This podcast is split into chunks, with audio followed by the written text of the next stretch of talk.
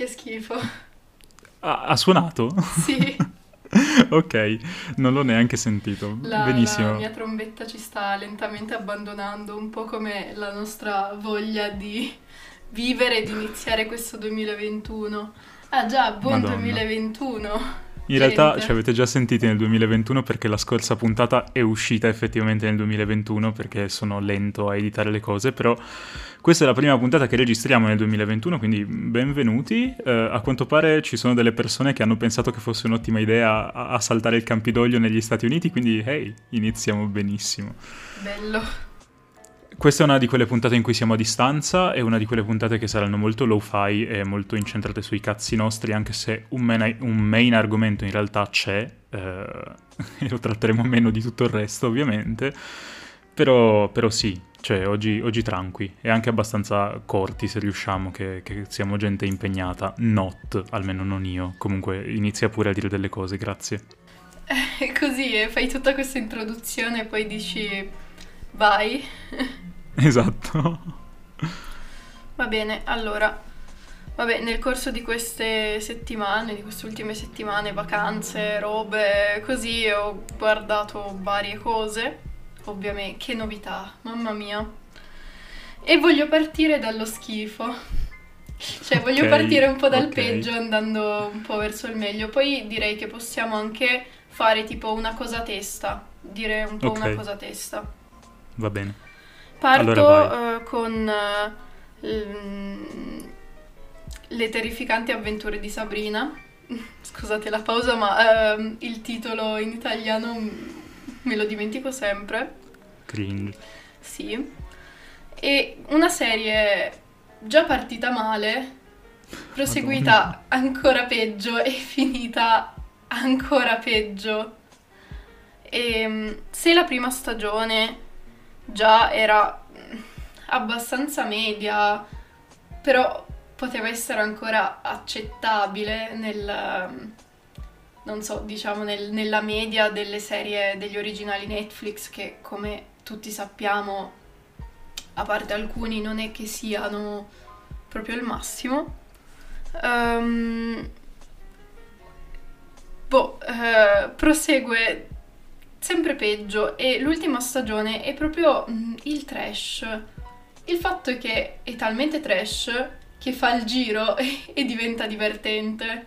Perché secondo me a un certo punto si sono resi conto che non potevano più salvarla, allora con anche sapendo che è stata poi cancellata, hanno deciso di renderla ancora più trash. E quindi eh, questa quarta stagione ha un episodio in cui eh, c'è un universo alternativo che è la serie vecchia di Sabrina. E mi ha fatto spaccare. Poi c'è, vabbè, Finalmente un po' di qualità. c'è il void, c'è il vuoto, che è letteralmente il vuoto con la scritta The Void e dei pianeti di plastica sospesi. sospesi. Il cervello degli sceneggiatori. Sì, Perfettamente rappresentato. anche il nostro. Vero. E quindi ehm, non lo so, io non so perché lo, lo guardate, che eh, l'ho iniziata a vedere appena era uscita, eh, un po' per, diciamo, ricordo della vecchia stagione, della vecchia serie che mi ha accompagnata quando ero bambina. E, e poi ho continuato a guardarla un po' così per inerzia, un po' per farmi del male. Però... La verità, la verità Sì. è che secondo me tipo abbiamo fuorviato l'audience facendo pensare che siamo delle persone a cui piace la roba bella parlando di Villeneuve e di Into the Spider-Verse, ma in realtà questo è un podcast di veri sommelier della merda e que- questo ne è l'esempio proprio È proprio cardine. vero, è proprio vero. No, però ci sono dei momenti in cui stai facendo altro, stai tipo, non so, eh, realizzando un, un portfolio per scuola, per lavoro, o stai disegnando, stai facendo i tuoi cazzi, e hai bisogno di un sottofondo audiovisivo che sia trash. Però, mh, dico, gli anime non sono abbastanza trash in questa situazione. Voglio una cosa che sia proprio, non so, brutta. E che riesco a seguire anche se sto facendo 10.000 altre cose nello stesso momento. Ecco, Sabrina è così. Perché non c'è niente da seguire. Comunque, ok. Sì, Vuoi esatto. dare dei torcetti a questa cosa? No, no, voglio, voglio però evidenziare l'unica nota positiva oltre a, vabbè, eh, il fatto che il trash a un certo punto diventi quasi divertente, ovvero ehm, un attore che è eh, non binary sia nella vita vera che ehm, nella serie. E, mm, si chiama qualcosa Watson. e comunque è nice, eh, mi piace, mi, mi sta simpatic. Quindi Movie Space, il Sì. podcast dei diritti civili detti Si male. Lacr R. Watson. Oh, ok. Eh, comunque sì, Ehm, mi piace molto come, come attore. Bene. Fine, passa tu a quello che Ok. vuoi. Allora, prima di parlare di qualsiasi cosa, io voglio fare un segue alla scorsa puntata, eh, ovvero che quando stavamo parlando di The Greatest Showman ci siamo detti che ehm, The Greatest Show poteva tranquillamente essere una canzone dei Panic at the Disco. Beh, guess what? Lo è. Eh, perché c'è stato un reimagining eh, della colonna sonora di The Greatest Showman e Brandon Urie ha pensato fosse un'ottima idea reinterpretare in chiave Panic at the Disco The Greatest Show. Ve la lascio nelle note perché è, è oro è, è semplicemente oro ed è perfetta e sapevo che sarebbe stata perfetta se fosse esistita esiste grazie Brandon Nice. grazie a parte questo anch'io ho guardato un sacco di roba ma ho anche letto un sacco di roba ultimamente e ve lo dico perché dopo parlerò di cose che si leggono ma prima voglio parlare con- partire con una cosa che si guarda ovvero un anime perché devo portare eh, alta la bandiera dell'essere weeb in questo podcast, che hanno visto tutti, letteralmente pure i sassi. eh, io non avevo ancora guardato Comunque lo per... dici come se io non fossi eh, dannatamente, schifosamente weeb. Sì, ma tu sei anche la persona intelligente qui dentro. Non io è vero, no. non è affatto vero. By the way, l'anime è Demon Slayer, che stranamente tra l'altro tu non hai visto, eh, perché tendenzialmente entrambi tendiamo a evitare gli stagionali, se non rarissime eccezioni tipo Doroedoro, Brand New Animal. E alcuni di noi Beastars e quello alcuni di noi non comprende me. Tra l'altro di Beastars è appena uscita la prima puntata della seconda stagione in Giappone. Ah, ah, certo, certo. Se- sento un furry che parla in uvu nelle mie cuffie in questo momento. Uh. E comunque sì, ho visto Demon Slayer eh, ed è uno shonen. È uno shonen dark fantasy eh, con tutti i crismi del caso, è figo, è mm, catchy, è carino, i personaggi sono tipicamente shonen, ci sono un sacco di robe rubate da Naruto perché... Naruto... e... e niente, eh, kudos però al fatto che sia animato dagli dei, perché Ufotable ha fatto un lavoro della Madonna mixando tecnica tradizionale e CGI in un modo molto intelligente che non si nota, però eh, quegli effetti particellari ovviamente non li puoi ottenere disegnando a mano e sono evidentemente digitali ma non così evidentemente da stonare, è tutto molto armonico e soprattutto c'è un blending delle luci perfetto che non ti fa percepire la discrepanza tra animazione tradizionale e CGI. Tutto si sposa benissimo, è tutto super fluido, super dinamico, funziona strabene e le scene d'azione sono tra le più belle che abbia visto nei battle shonen da un botto di tempo a questa parte, quindi bello. Mi è piaciuto, penso che continuerò la storia leggendo il manga perché non ho voglia di aspettare che esca la seconda stagione. Ok, non ti ho sentito per un attimo, ma ok. Stavo parlando di Demon Slayer Sì, sì, senza sì. assolutamente dire di cosa parla, tra l'altro. No, tra Long l'altro story short- prima che dicevi mh, ehm, del, del mix tra tradizionale e digitale, insomma, quello. Sì. Ho visto qualche scena esteticamente, mh, non so, mi piace molto esteticamente, pur non avendolo visto. È veramente bello. Solo che, non lo so, mi sa di un po' lungo e ho davvero tante cose in lista, tipo... Ma Take Your Hands Off eh, Eizouken che voglio assolutamente iniziare perché l'ho sentito, ne ho sentito parlare molto molto bene e poi Yuasa, quindi oh no, non ti sento di nuovo più. sì, sono tornato. Ok. Eh, ok, ehm, riparti Che- pure tu. Eh, sì, no, long story short, volevo dire di di Demon Slayer che fondamentalmente la storia è super standard, c'è un pischello che deve sleiare dei demoni per eh, tipo riportare alla normalità sua sorella che è stata trasformata in un demone, però è un demone senziente che non si ciba di umani a differenza degli altri e, e boh, e, la storia è tutta lì, lui taglia teste con la katana. E, è un buon shonen, ve lo, ve lo consiglio. Per quanto riguarda te, Aurora, quanto a quel che non puoi guardare che tu, invece eh, ti consiglio di iniziare Nadia, il mistero della pietra azzurra, perché dobbiamo continuare so, a costruire so. il nostro altarino a idea che hanno ogni giorno che passa. Lo so, lo farò. Comunque, vai pure. Next argomento. Uh, ah, ok, next uh, argomento. Um, a parte, vabbè... Uh, sì, vabbè, facciamo sempre una cosa partendo dallo schifo e arrivando poi man mano alle cose più belle ho guardato il tanto acclamato The Midnight Sky su Netflix, uscito uh, verso Natale su Netflix. Ne avevano parlato ovunque, persino al telegiornale, non lo so. E, um, perché c'è George Clooney, perché nello spazio, perché boh. Ah, sembrava una non merda. so, qualcosa sulla solitudine, il distanziamento, Covid, cioè senza parlare di Covid chiaramente, però è una merda, è veramente orribile. Eh, cioè, non proprio orribile, orribile, perché comunque George Clooney eh, recita bene, cioè è, è ok. Però non ha alcun senso, non ha un finale. È tipo una copia, una specie di copia di Interstellar venuta male e che ne dura la metà del tempo quasi. Non lo so, non, non saprei nemmeno parlare della trama perché è talmente dimenticabile, perché non spiegano niente. Ok, c'è questo, mm, questo scienziato che rimane sulla Terra in una base, in una base spaziale, in una base mm, sulla Terra, mentre tutta la popolazione terrestre se ne va con le astronavi. Dove? Non si sa. Se ne vanno. Perché lui rimane? Non si sa. Tra l'altro lui ha un problema grave al cuore, qualcosa del genere. Lui rimane lì e da solo si mangia i suoi cereali, si fa boh, le iniezioni, le cose, le trasfusioni, finché non trova una bambina, che anche lei mi sa che è rimasta lì, si è persa, boh, non si sa. Sta bambina non parla. Lui parla quasi meno. Fa freddo, okay. fuori c'è il gelo.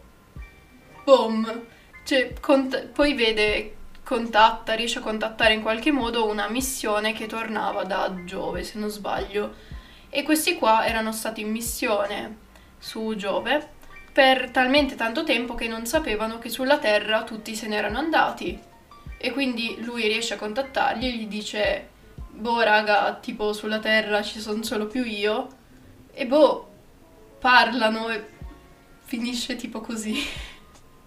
Wow, che schifo. Cioè, senza fare lo spoiler più grosso, ma non lo so, a questo punto direi che posso anche farlo, che poi si scopre che la bambina era una sua illusione mentale e la bambina in realtà era la, l'astronauta con cui lui, l'astronauta adulta, con cui lui era in contatto mentre lei eh, tornava da Giove, che poi non si riesce a capire se è sua figlia, se è sua parente, se è qualcuno che ha conosciuto non si riesce a capire e finisce che, boh, loro parlano, la bambina non c'è più, quindi si capisce che la bambina era lei perché ha lo stesso, ha lo stesso nome di lei e finisce così. Sembra veramente una merda. L'astronauta l'altro... e l'altra gente che arrivano dalla missione che gli dicono Ah boh, lol, grazie che ci hai detto che sulla Terra non c'è più niente, allora facciamo che andare direttamente sul pianeta dove sta il resto dell'umanità. Addio, eh, fine, basta. Ok. Eh, schifo. È orribile. Dispiace però perché tipo George Clooney, cioè, ho visto che è diretto da George Clooney oltre che essere interpretato mm. da lui e di solito non se la cava malissimo come regista, tipo a me Monuments Man era piaciuto. Mm-hmm. Però, sì, sì, sì. però, questo sembra veramente una porcata. Non Io non lo, lo so se, il fatto, se non sbaglio, è, non so se è proprio uh, prodotto da Netflix o, um, o cosa, ma... Sì. Esatto. Prodotto e distribuito da Netflix. Sarà anche quello, non, non lo Beh, so. conta che prodotto da Netflix c'è anche un, tipo Okja tra le varie cose, quindi nel senso... No, fa solo schifo. Le, le sanno fare le cose bene se vogliono, sì, stavolta sì, no. Sì, Tanto, tant'è che eh, sull'app che uso eh, per registrare tutti i film e le serie che guardo, che si chiama TV Time, e tra l'altro se volete seguirmi lì sono Auros con due R e due S. Se volete seguire me mi trovate nelle note dell'episodio perché mi sono dimenticato di cambiare il nick. Sì, metti anche me nelle note dell'episodio. No. E... Che cattivo. non E- si ti metto nelle note dell'episodio. In questa app fondamentalmente uno segna tutti i film e le serie che guarda, dando anche delle valutazioni come facciamo noi in torcetti e eh, devo dire che eh, di tutte le cose che ho guardato è veramente quella valutata peggio dagli utenti. Eh, sì, va bene. Fucking giustizia. Eh, raga, basta tipo voler parlare del Covid senza parlare del Covid o parlando del Covid. Nel senso, nessuno riesce a farla bene questa cosa. Quindi, per favore, non fatela. Lasciate che la memoria storica si sedimenti e ne parli qualcuno tra un po' di tempo perché è evidente che ora come ora non sia fattibile. A proposito stop. di questo, invece, ti dico che parzialmente è fattibile e l'hanno fatto, l'ha fatto Netflix con Death to 2020, che è una specie di documentario commedia, non so, è un po' satirico che eh, guarda indietro a tutto quello che è successo sul 2020 nel 2020 e eh, ne parla eh, intervistando diverse persone, ovviamente sono tutti attori che interpretano ad esempio la regina d'Inghilterra piuttosto che altre figure, piuttosto che la persona che interpreta la classica Karen americana o la negazionista.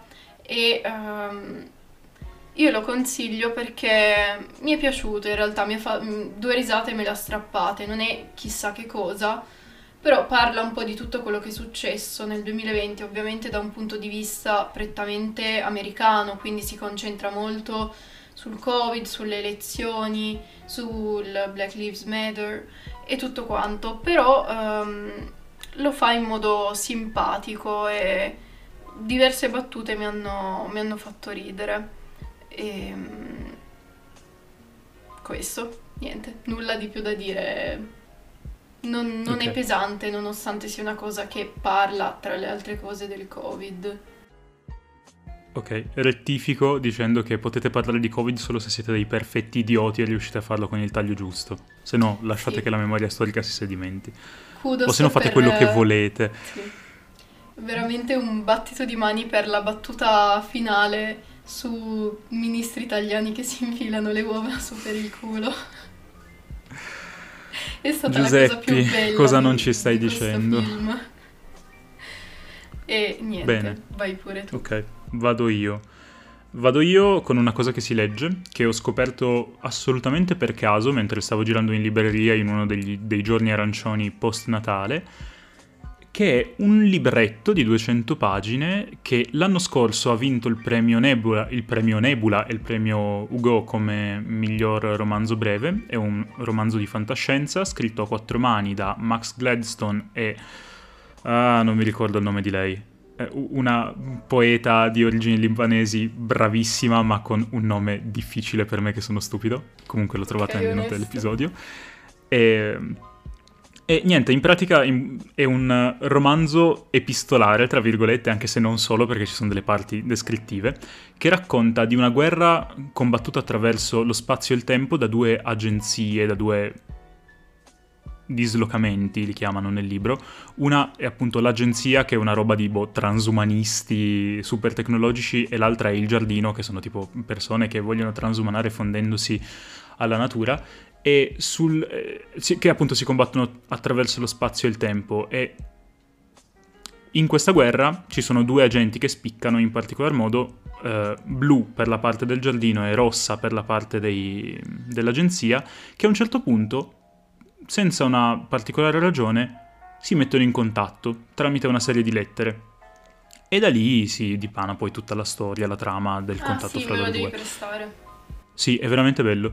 E spoiler, è veramente bello. La cosa è che una delle cose che mi è piaciuta di più è che non ti spiegano niente per un sacco di tempo, poi a un certo punto arrivano delle descrizioni dell'agenzia del giardino, ma soprattutto in generale ti spiegano molto poco e introducono dentro un sacco di fantascienza ma anche un sacco di reference veramente pop, cosa che mi ha fatto urlare tantissimo. E soprattutto eh, mi è piaciuto molto come hanno gestito la maniera in cui le due si scambiano le lettere, perché ogni volta si inventano qualcosa di molto strano e molto particolare, dal eh, vedere il pattern eh, nelle onde, al scovare un errore in uno scontrino, al vedere in che modo un vulcano erutta e in queste cose si trovano i messaggi dell'altra.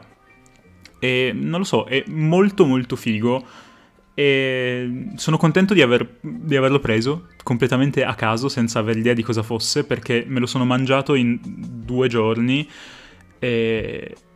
ed è stato un ottimo modo per iniziare il 2021, penso. E lo consiglio assolutamente a chiunque sia appassionato di fantascienza, ma anche no, perché non è necessariamente una storia di fantascienza. Quindi. Nice. Poi i romanzi sì. epistolari sono sempre interessanti. Sì, sì, sì, soprattutto, cioè questo qua è molto atipico e tra l'altro ovviamente essendo scritto a quattro mani le, le, lettere di, di, Rossa sono scritte da Max Gladstone mentre le lettere di Blu sono scritte dall'altra uh, autrice, scusami, so che non sai l'italiano ma scusami. E, e, si vede anche molto la differenza di approccio sia tra i personaggi ma traspare anche la personalità dell'autore dietro ed è quanto mai adeguato il fatto che la persona più eh, legata a, alla natura sia scritta da una donna, perché c'è una sensibilità che un uomo non sarebbe riuscito ad esprimere e si vede benissimo perché invece eh, la persona legata alla tecnologia è scritta da un uomo e si vede, cioè proprio si vede tantissimo, lo, lo, lo senti. E quindi è interessante. Se, se lo leggete, soffermatevi, soffermatevi, anche sulle sfumature che gli autori danno ai personaggi e quanto c'è dell'autore nel, perso- nel personaggio, perché è molto più interessante di quanto si potrebbe pensare nel momento in cui ci si approccia a un romanzo di fantascienza. Ok, Sei esploso che... di nuovo? No, aspetto che me lo presti. Yes. Io tempo fa, ma veramente tanto tempo fa, eh, avevo letto un, anche un romanzo epistolare che mi era piaciuto moltissimo, ma di cui non ricordo il titolo. E infatti adesso lo descrivo velocemente, se qualcuno sa il titolo me lo dica perché lo voglio ritrovare. Probabilmente un young adult così perché ero veramente piccola, però era molto interessante, praticamente era uno scambio di lettere tra questi due personaggi che avveniva all'interno di, li- di dei libri de- di una biblioteca cioè loro non potevano incontrarsi perché era ambientato in una specie di futuro un po' distopico in cui per, per una serie di motivi non potevano incontrarsi e quindi si scambiavano queste lettere lasciandole in diversi libri di, di questa biblioteca, qualcosa del genere, era molto carino. Invece, sempre per quanto riguarda cose che si leggono. Ah, aspetta, aspetta, aspetta, non sono sicuro di aver detto il titolo del libro.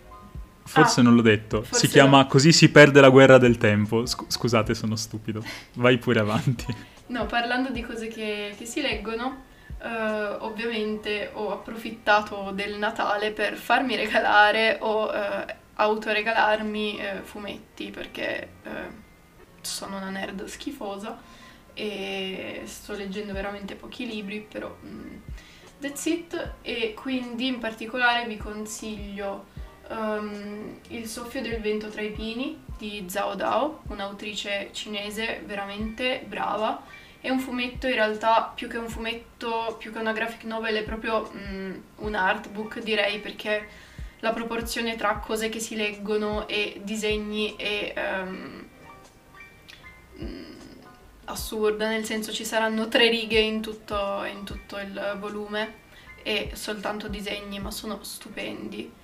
E ehm, poi consiglio veramente tanto su Un raggio di sole di Tilly Walden, che devo anche questo pressartelo, perché è una storia sempre un po' fantascientifica, che, eh, perché è ambientata comunque nel, nell'universo, tra pianeti, navi spaziali e cose, però si concentra veramente molto sulle emozioni dei, dei vari personaggi, ehm, anche su questioni di genere, di orientamento sessuale e um, con dei disegni che però, con delle illustrazioni che sono stupende e è molto, mi è piaciuto davvero molto, vabbè, è spessissimo, è, è molto lungo, ci ho messo due giorni a leggerlo, um, che la storia la, la scopri pian piano, non, non, ti dicono tutto subito, anche proprio l'universo lo, lo vai a scoprire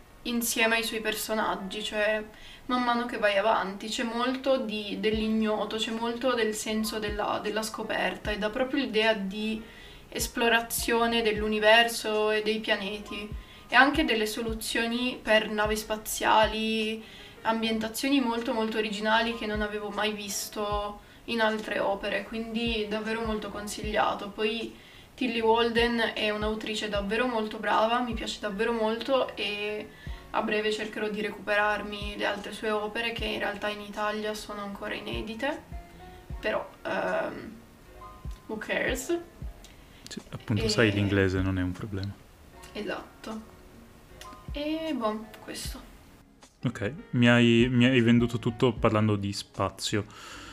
Uh, ok, mi, mi, aggancio io parlando di fumettini perché ovviamente anch'io ho approfittato del Natale per comprare dei fumetti in particolare voglio parlarvi di un manga ehm, scritto e disegnato da Atsushi Kaneko, che è un mangaka di cui potreste aver letto Soil, che io non ho letto, le altre cose non le ho mai neanche sentite nominare, quindi immagino che nel caso abbiate letto Soil, se l'avete letto, che ha scritto questo manga edito da J-Pop in tre volumi che si chiama Search and Destroy, che in buona sostanza è una, un rework super cyberpunk di ehm, Dororo, che era l'opera, origina- l'opera, originale Dororo era di uh, Osamu Tezuka. E Kaneko ha pensato fosse un'ottima idea, tipo andare a prendere una cosa scritta dal dio dei manga himself e reworkarla facendola passare dal Giappone feudale a questa cosa molto cyberpunk, molto molto figa, con un'estetica veramente bella. E non ho intenzione di dirvi assolutamente niente su Search and Destroy, così come non ho intenzione di dirvi assolutamente niente su Dororo, perché uno dei due ve lo dovete recuperare. Scegliete se preferite il Giappone feudale, quindi andare a guardarvi Dororo su Amazon Prime Videos, o se preferite il cyberpunk e quindi andare a comprare uh, Search and Destroy su Amazon. Jeff Bezos, dacci dei soldi. Però ve lo super consiglio perché è, è, è qualcosa. Non saprei neanche bene come rendere quello che è, ma è assolutamente qualcosa che sta oltre le classificazioni di genere, le classificazioni di target, è qualcosa di trasversale, universale a qualsiasi età e in qualsiasi ottica voi vi approcciate a questo tipo di storie, qualcosa ve lo dicono. Perché oltre alle botte che ci sono e ce ne sono un sacco, oltre ai temi filosofici importanti che ci sono e ce ne sono un sacco, oltre a una storia veramente ben, co- ben costruita che c'è, c'è molta introspezione e penso che al di là di quello che c'è nelle pagine poi porti molto a riflettere su se stessi e su ciò che si è. E non penso che fosse per forza nelle intenzioni dei due autori, o meglio, probabilmente uh, sì, anche se Kaneko, uh, lo, lo si legge poi alla fine del terzo volume, voleva più che altro fare un discorso sociologico mentre sono abbastanza sicuro che Tezuka volesse fare qualcosa di più introspettivo perché tendenzialmente quello era Tezuka, faceva sia sociologia che introspezione. Eh, non lo so, secondo me è, è, qualcosa di così bello e ben costruito che è completamente sfuggito alle intenzioni originali degli autori ed è diventato qualcosa di molto più sentito e particolare. Tant'è che Dororo è una delle opere più celebrate di Tezuka in patria, in patria nonostante all'inizio sia stata una delle più bistrattate e misconosciute. E dopo è stato rivalutato tantissimo e ne capisco perfettamente il perché. Quindi recuperatevi o Dororo o um, Search and Destroy. Personalmente forse Search and Destroy, ma solo perché cyberpunk. Me lo presterai anche quello. Assolutamente sì, mi è piaciuto davvero davvero tanto. Bene, bene. Okay. E di delle cose. Sì, uh, in realtà un altro fumettino che, che, ho letto è quello che mi hai regalato a Natale, Il principe e la sarta, e ah, mi è ah, piaciuto sì. davvero un sacco. Anche questo molto su questioni di genere, diciamo, ma più che altro sull'essere se stessi, il trovare se stessi. E, ehm, mi è piaciuto davvero molto, molto anche delicato e era una cosa che non sapevo di, di avere bisogno, ma ne avevo bisogno, di, di una storia mh, raccontata così, senza tutto quello struggle che c'è molto spesso nelle storie di, di questo tipo. E quindi consigliato, senza dire di più, perché io l'ho letto senza sapere nulla. Ok, nice. Bene, eh, il mio regalo di Natale è stato apprezzato. nice. Ok, vado di volata su due cose che si leggono e ho come l'impressione che non parleremo di quello di cui dovevamo parlare, quindi sarà una puntata di mero cazzeggio perché la stiamo tirando veramente lunga, quindi... Va bene, o, o ne parleremo più o meno in 5 minuti come abbiamo parlato di ogni argomento. Sì, sì, puntata. ci può stare, ci può stare. Eh, dopo Natale ovviamente ho letto delle altre cose che si leggono con gli occhi e in particolare ce ne sono due che voglio menzionare molto fast, sono due romanzi, anzi uno è un romanzo breve, l'altro è un racconto, entrambi illustrati, uno è edito da Einaudi, l'altro è edito da Spelling e Kupfer.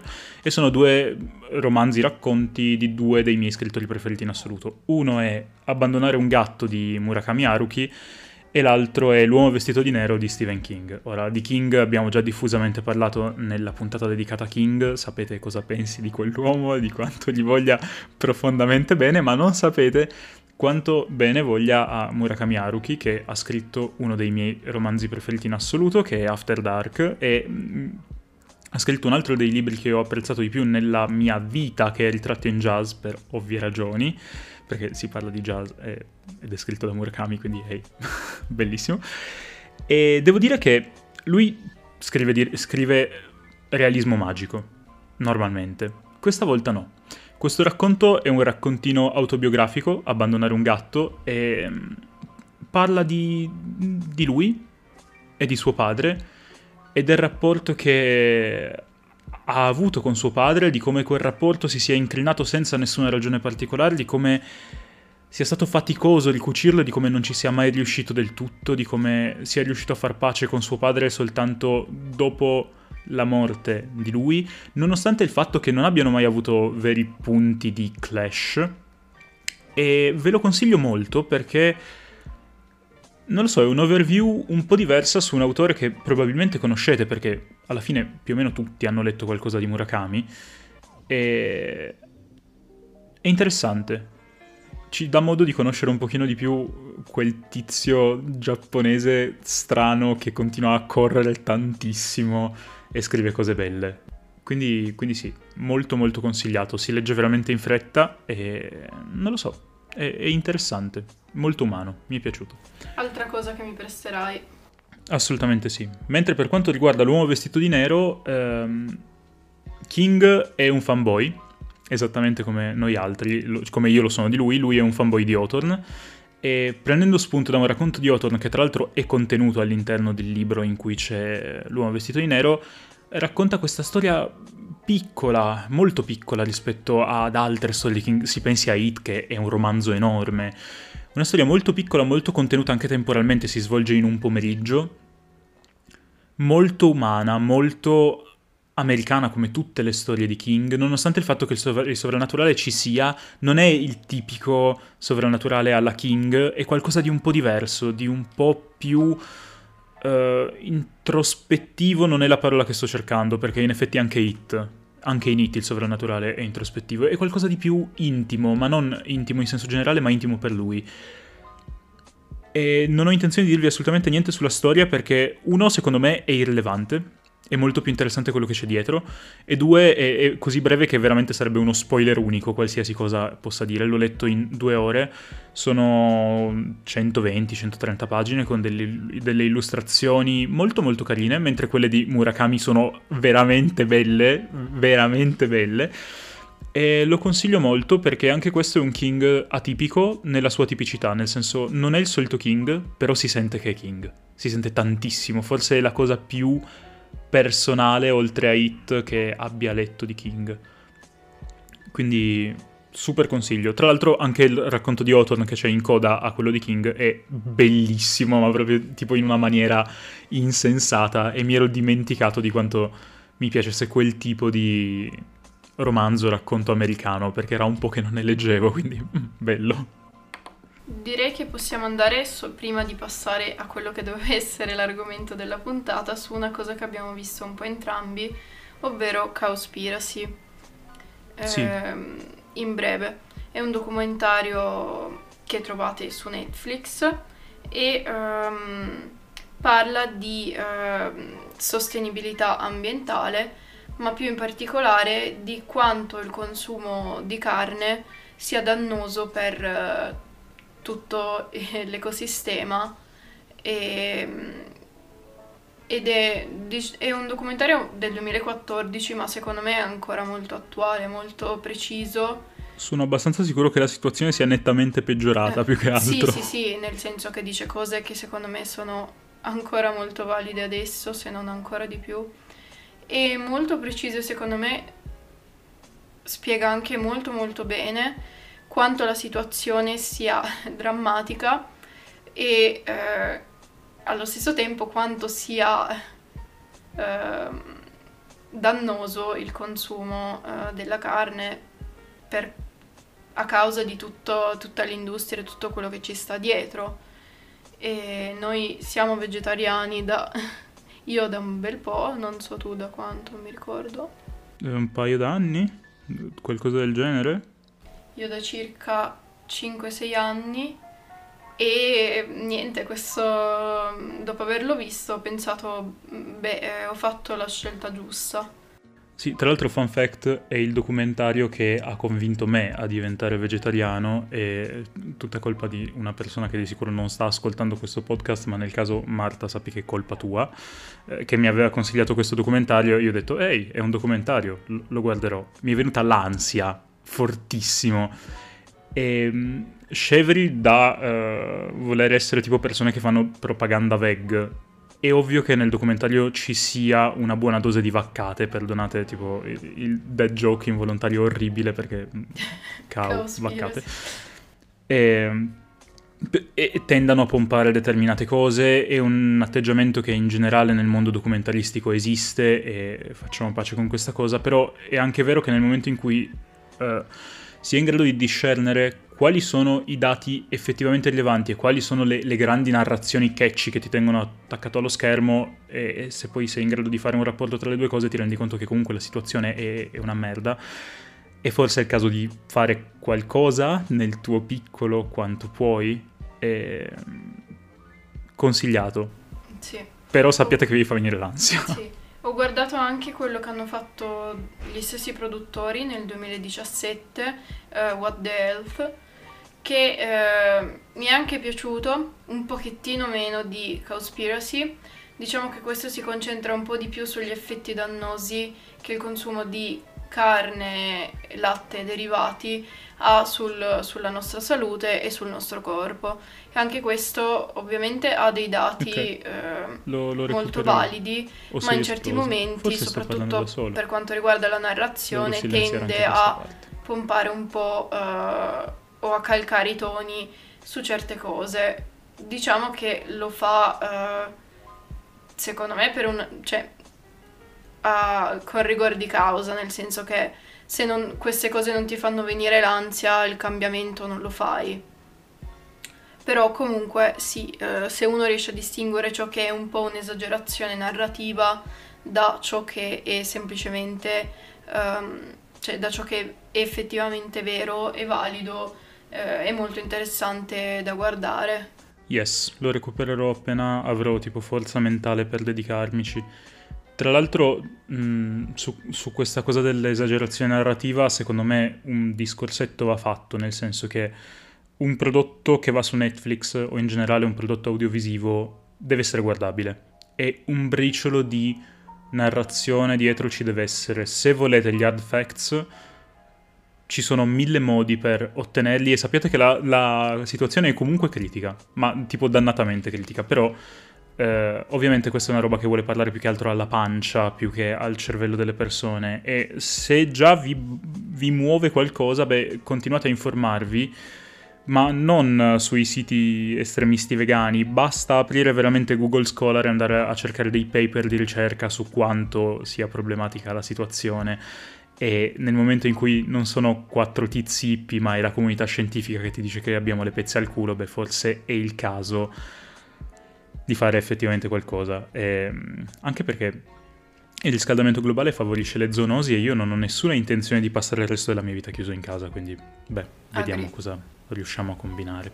Va bene, direi che, vabbè, dopo tutto questo possiamo... No. No, io devo ancora fare un Ah. segue alle scorse puntate Ho perché eh, ho finito la, la main quest di Cyberpunk 2077 e l'ho ricominciata. Poi ho preso una pausa dai videogiochi perché veramente stavo superando le soglie di decenza e devo dire che è bello. Devo dire che se ci sono dei lag tecnici sparsi in giro per il gioco con tutti i problemi di bug e cazzi vari, riconfermo quello che ho detto nelle scorse puntate, è scritto bene, è, scritto veramente bene, in sede Project Red continuano a sapere come si scrivono le cose, The Witcher 3 ha fatto veramente scuola, ci hanno messo tutto il loro expertise narrativo dentro Cyberpunk, si è visto e, e niente, secondo me merita di essere giocato, a prescindere poi da, da quelle che sono le vostre opinioni in merito alle, alla curatela che può esserci dietro a un titolo. Secondo me, anche solo dal punto di vista narrativo, merita di essere giocato, quindi, quindi sì, ve lo straconsiglio. Mi è piaciuto tantissimo. Io triste perché non, non ci posso giocare, semplicemente. Prima o poi, tipo, saremo nella stessa città e troverò un modo per farti giocare. Tra l'altro ho iniziato a leggere il coso magico che mi hai regalato a Natale di Cyberpunk ed è super bello e super dettagliato e scritto bene ed è interessante. Bene, sono contenta. Un altro Grazie. regalo che ha funzionato. Nice. Nice. Allora, vogliamo passare all'argomento di questa puntata? Ah sì, i famosi ultimi 5 minuti, certo, sì, certo. Sì, sì. Beh, meglio tardi che mai, forse? Non lo so, non ne Sì. sono sicura. Va, vai, di Comunque, delle cose. eh, Alice in Borderland nasce come manga, diventa tipo due episodi di anime o tre, non, non lo so, scusate, c'è su internet comunque, e diventa infine una serie Netflix. Sì, Allora, di solito ehm, quando si parte da un manga e lo si rende una roba con gli attori reali giapponesi, spesso è una vaccata. E questo forse anche un pochettino lo è, però è bellissimo. secondo me era una vaccata già il materiale di partenza. Ma Io sì, ho, ho questa sensazione proprio... mm, Appartiene un po' a tutto quel genere dei killing game, nato un po' da Battle Royale e poi Sempre portato avanti da tantissimi titoli come, non so, Mirai Nikki. Guns, eh, esatto. Doom, quello schifo. Sì. E, sì, infatti tra l'altro ti dico, guarda Mirai Nikki perché secondo me ti piace. Sì, lo so, devo recuperarlo, Mirai Nikki, è una delle cose che ho in lista. Eh, Ehm. ti direi di guardare Guns, ma in realtà ti dico di leggere Guns, se so, avrai mai so, voglia di recuperarlo. lista. Avevo letto il primo volume. Ok, perché è, è- bello, cioè in realtà il manga è molto più bello dell'anime, più che altro perché l'anime l'hanno fatto prima che il manga finisse e non finisce, e quindi... Ah, ho capito. Ehm, comunque, Alice in Borderland è, ehm, appartiene a tutto questo genere dei killing game, con la differenza che rispetto a Battle Royale è più orientato verso i giochini, cioè proprio mini giochi di, di omicidio. Sì. Ehm, e un sacco di cose sono buttate lì a caso, inspiegabili, tipo mh, com'è che è scomparsa la gente da, da Tokyo così, ma in base a chi, cosa, perché, ma è tutta una cosa che o spiegheranno più avanti o non spiegheranno e basta, arriva da Secondo un me manga, secondo la me spiegheranno così. nella seconda stagione e non avrà comunque nessun senso, io sono, Sono- sì, abbastanza sicuro di questo. Ehm, però, boh, è, è bello, a me ha preso tantissimo, è troppo scemo. Anche a me ha preso molto perché, non lo so, alterna molto bene la totale assurdità delle situazioni e la completa idiozia della maggior parte dei personaggi. Il protagonista è un idiota, cioè partiamo da questo presupposto, Arisu è, è un coglione, patentatissimo proprio, e gli si vuole un bene dell'anima, ma è veramente stupido. E altri personaggi del calibro del cappellaio comunque non fanno che rinforzare il disagio che permea ogni singolo personaggio all'interno dell'opera. Però... Il cappellaio che è uh, Klaus di Madonna, Umbrella Academy, ma asiatico. Klaus di Umbrella Academy, ma meglio se possibile. e non è possibile. E boh, fondamentalmente a questo però si alternano uno dei giochi, eh, appunto questi killing game, veramente ben strutturati, nonostante il fatto che nella maggior parte dei casi siano spiegati veramente a, a caso, però sono ben strutturati dal punto di vista delle meccaniche, ben pensati e super intrattenenti, cioè quando c'è il pezzo del game tu sei attaccato allo schermo perché è ben gestito tutto, è ben dosata la narrazione, sono ben dosate le scelte registiche, molto spesso anche la fotografia e anche se molto spesso gli attori overactano o fanno delle cose che evidentemente non hanno senso, mi viene in mente tipo tutto quello che fa Usagi, sempre. Uh, a livello fisico proprio non ha senso, il suo personaggio fa delle cose che non sono pensabili. E non lo so, sono molto catchy, molto coinvolgenti, molto ben gestiti da un punto di vista narrativo e in più si vede che dietro la macchina da presa c'è una persona che è capace e ha fatto delle scelte stilistiche molto definite. La prima era quella di, ok, questa roba è tratto da un manga, rendiamolo il più anime possibile, tant'è che nella maggior parte dei contesti tipo la fotografia, la color, le inquadrature sono molto molto anime. Molto tipo però sature. Ci riescono bene. Ci riescono bene. Sì. Cioè, esatto. Mi, piaci- mi sono piaciute le inquadrature, la color correction. Poi ovviamente c'è una CGI che ehm, fa spavento e schifo. Fa però... veramente schifo. Però, Però, ci sta, nel contesto secondo me ci sì, sta anche. Ma sì, cioè... Fosse stato E- un anime, cioè, non so, a me viene in mente la Pantera. Sì, la Pantera Fosse è stato un l'esempio. anime, sarebbe stato trash anche nell'anime. Ma assolutamente, cioè, nel senso non ha nessun senso che ci sia una pantera in quel punto, quindi ha No, senso infatti. che la pantera sia completamente facappata. È il discorso che ha fatto Hideaki Anno su Godzilla quando ha fatto Shin Godzilla. Giusto. Lo voglio strano, che si capisca che non dovrebbe stare lì. O gli angeli del rebuild, per dire, ma non stiamo parlando di Evangelion. Poi i Forse. personaggi sono anche, sono anche carini, ovviamente molti di questi ricadono nei classici stereotipi manga anime, però sono carini, oltretutto c'è anche, senza fare spoiler, però già nell'episodio 3 ci succedono delle cose che, mm, non so, io non me lo aspettavo. Nemmeno io, e Madonna. Mado- Tra l'altro l'episodio 3 è uno dei meglio diretti Sì. e uno di quelli con la fotografia migliore insieme Sì, sì, agli ultimi due o tre episodi. In generale l'arco della spiaggia, che è quello conclusivo della prima stagione, ha la fotografia penso migliore di tutta la serie, perché si sono fatte delle scelte stilistiche che si avvicinano moltissimo allo stile di eh, Takashi Miike, e- che, che io adoro, e si avvicinò anche moltissimo a Tokyo Tribe, che è un film che mi ha fatto impazzire quando l'ho visto. Però in Anche particolare le scene l'episodio di 3... combattimento sono, sono molto carine, soprattutto Sì. mi viene in mente una di quelle degli ultimi episodi. Sì, esatto. Negli ultimi episodi c'è un duello fantastico e c'è anche un'altra scena in cui due personaggi si confrontano che per pochissimo tempo vengono presentate come eh, riprese in campo medio da laterali di profilo, che sono veramente le inquadrature da picchiaduro che ti aspetteresti in un anime e vederle realizzate così bene a schermo in un live action comunque funziona e funziona molto bene. E quindi, quindi sì, cioè è, è pensato, anche il trash è pensato, si vede che comunque c'è un disegno dietro ed è per quello che non stona mai. Esatto. Sì, è anche, cioè, è molto cazzone, ma quel cazzone voluto. E quindi ci sta, cioè... Non so, io l'ho apprezzato molto, non- secondo Anch'io. me non, non puoi non apprezzarlo. Ovvio che noti il fatto che questi qua si montino la tenda e si preparino la cena sul pentolino nel mezzo del parco quando sono stati in giro tutto il giorno senza uno zaino e dici ok, Tra l'altro nel mezzo del Però parco di una frega. Tokyo deserta in cui basterebbe entrare in casa di qualcuno che non c'è per dormire in un letto, però hey. Sì, sì, sì, o il cibo.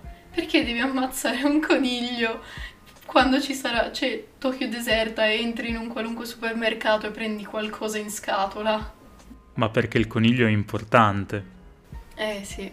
Perché ovviamente c'è tipo tutto il giochino con i personaggi di Alice nel Paese delle Meraviglie, che però non hanno minimamente spiegato nel- nella serie, penso che nel manga invece fosse più esplicito. E non lo so, comunque le vibe che mi ha dato sono le stesse che ho ricevuto quando ho visto, per dire, Ichi the Killer di Mike piuttosto che eh, il, il film di Battle Royale, piuttosto che, non lo so, delle cose di Takeshi Kitano. E mm, sono vibe che apprezzo, quindi mi è piaciuto molto. E mi piace il fatto che Netflix abbia capito che se eh, i manga funzionano nella serialità animata, mh, in alcuni casi, tipo questo, possono funzionare molto bene anche nella serialità live action. Quindi, bene. Meno male che hanno capito questa cosa, perché mi aspetto che arrivino altre robe simili dal momento che questa comunque ha, ha- ha Sì. spaccato, è stata trending per vari giorni. Sì, mi incuriosiva anche uscita nello stesso periodo di mm, Alice in Borderland, eh, Sweet Home, che Yes. ehm, ehm, sempre serie, serie Netflix, se non sbaglio coreana, tratta da un webcomic, solo che ne ho sentito parlare molto male da chi ha letto il webcomic, quindi non lo so, le darò un'occhiata forse. Penso anch'io, più che altro perché so che i fan dei fumetti di solito sono delle persone sbagliate e quindi se cambi una virgola poi impazziscono, quindi magari la serie è bella, semplicemente sono loro che sono dei fanboy senza senso. Non lo so, eh, le darò una chance eh, quando avrò tempo. Stesso.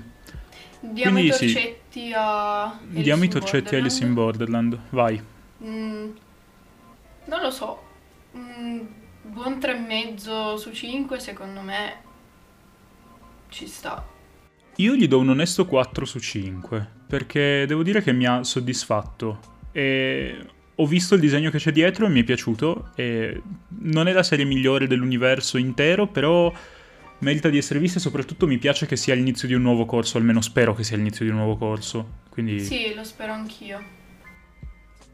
4 su 5 di super incoraggiamento, vi prego, voglio la seconda stagione e non fate cazzate. Sì, anch'io non ho voglia di recuperarmi il manga. No, no, è confermata, però non voglio che la facciano brutta. Sì, speriamo. Dai, Bene. allora Salutiamo. salutiamo. Ciao. Addio. Ciao. No, Arrivederci. Vabbè, solite I- cose dove ci Ah, trovano. giusto. Eh, bla bla. ci, ci- ci potete ascoltare su tutte le piattaforme magiche dei podcast che utilizzino un feed RSS. La nostra main casa è Spreaker, ma ci trovate anche su Spotify, Google Podcast, Apple Podcast, Deezer e i soliti provider indiani da cui immagino che eh, Rajesh ci stia ascoltando senza il bisogno di utilizzare una VPN, perché appunto siamo anche sui provider indiani. Nel caso Stay in cui safe. nel caso in cui aveste bisogno di ascoltarci utilizzando una VPN, bi- beh, beh, fatelo. Io non so più parlare, ho parlato per troppo tempo, il mio cervello è defunto. Trovate tutta questa baracca su Instagram a movie-space-basso. Trovate noi a et trattino basso a bara trattino basso trattino basso. E, e basta perché trovate noi eh, su quel profilo, il mio non esiste più. No, non è vero, mi trovate a, a at dead-pxl e basta? O trattino basso, non lo so. Sono il tizio con una foto rosa Vaporwave, ok? Mi, mi troverete. Tanto trovate tutto anche nelle note dell'episodio. Detto ciò, stay safe e speriamo di sentirci in futuro dalla stessa casa, noi, voi immagino sarete dove cazzo vi pare. Va bene. A- addio e a voi il nostro cuore sincero. Ciao.